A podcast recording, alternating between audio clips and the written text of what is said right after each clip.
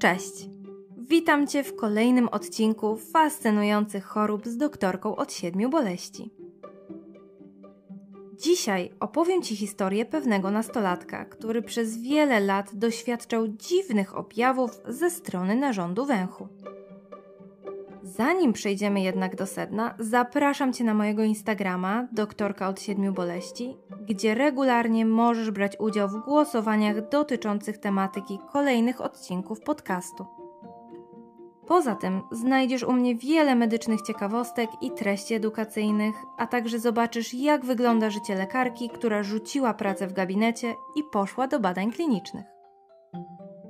Nasz dzisiejszy pacjent pierwszy raz udał się do lekarza w wieku 15 lat. Skarżył się wtedy na uczucie obrzęku śluzówki nosa oraz osłabienie węchu. Laryngolog zbadał chłopca wziernikiem, a także endoskopowo, czyli za pomocą takiej specjalnej rurki zakończonej kamerą ze światełkiem, dzięki którym laryngolodzy mogą zajrzeć naprawdę głęboko do nosa. Stwierdzono przerośnięcie małżowin nosowych, czyli takich blaszek kostnych pokrytych błoną śluzową, wpuklających się do jamy nosowej od boku i formujących tak zwane przewody nosowe, którymi przepływa powietrze podczas oddychania. Najczęściej takie przerośnięcie i obrzęk śluzówki są związane z przewlekłym zapaleniem lub alergiami. Dlatego u chłopca zastosowano spray do nosa, lek przeciwalergiczny oraz zalecono kontrolę za 4 do 6 tygodni. Pacjent jednak nie pojawił się. Wrócił do lekarza dopiero rok później. Niestety objawy nadal się utrzymywały. Poza upośledzonym zmysłem węchu i uczuciem obrzęku w nosie, które zgłaszał już wcześniej, nastolatek przyznał się do cuchnącego, trudnego do wytrzymania zapachu, odczuwanego przez niego w momencie, gdy próbował wydmuchać nos. Były to jedyne okoliczności, w których ten objaw występował.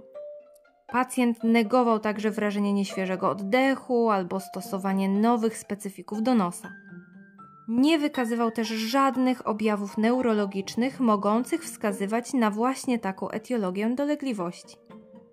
Lekarze zmartwili się. Podejrzewano, że przyczyną może być guz zatok lub nosowej części gardła, dlatego zlecono wykonanie tomografii komputerowej. Ona z kolei ujawniła coś naprawdę dziwnego. Ku zaskoczeniu całego personelu, jak i pacjenta oraz jego rodziny, okazało się, że w jamie nosowej chłopca znajduje się 9 mm kulista struktura. Prawdopodobnie było to ciało obce. Po długiej rozmowie z rodzicami pacjenta okazało się, że w wieku 8, może 9 lat został on postrzelony w nos z pistoletu śrutowego. Jednak 7 lat temu, czyli wtedy, kiedy to się stało, nie zgłaszał żadnych dolegliwości. Chłopiec nie skarżył się wtedy nawet na ból, więc rodzice nie zabrali go do lekarza. Nastolatek został zakwalifikowany więc do zabiegu operacyjnego, podczas którego usunięto przedmiot, który faktycznie okazał się śrutem. Ciała obce znajdujące się w nosie mogą czasami prowadzić do nieprzyjemnego zapachu, ponieważ powodują one zablokowanie lub zwężenie przewodów znajdujących się w jamie nosowej. To z kolei prowadzi do gromadzenia się wydzieliny, a także wdychanych zanieczyszczeń, pyłów oraz patogenów, czyli bakterii, wirusów oraz grzybów. Taka sytuacja nie zawsze prowadzi do jawnej, ostrej infekcji, dlatego objawy takie jak gorączka, ból czy podwyższone parametry stanu zapalnego mogą być kompletnie nieobecne. Dodatkowo, śród w przypadku naszego pacjenta był praktycznie nie do dostrzeżenia, ponieważ zarósł nową, zdrowo wyglądającą tkanką. Żeby dotrzeć do śrutu, lekarze musieli więc najpierw usunąć narośniętą śluzówkę. To tłumaczyło, dlaczego podczas pierwszego badania lekarz nie stwierdził praktycznie żadnych nieprawidłowości. Nastolatek miał wiele szczęścia. Po pierwsze, śród nie uszkodził żadnej ważnej struktury, np. oczodołu czy gałki ocznej. Po drugie, nie rozwinęło się ciężkie zakażenie, które mogłoby rozszerzyć się na kości szczęki, oczodu, a nawet skończyć sepsą. Po trzecie, śród utkwił w taki sposób, że nawet silne wydmuchiwanie nosa czy intensywne wdechy nie powodowały jego poruszania się i nie prowadziły do bardziej rozległych uszkodzeń tkanek. Historia ta zakończyła się więc całkowitym happy endem.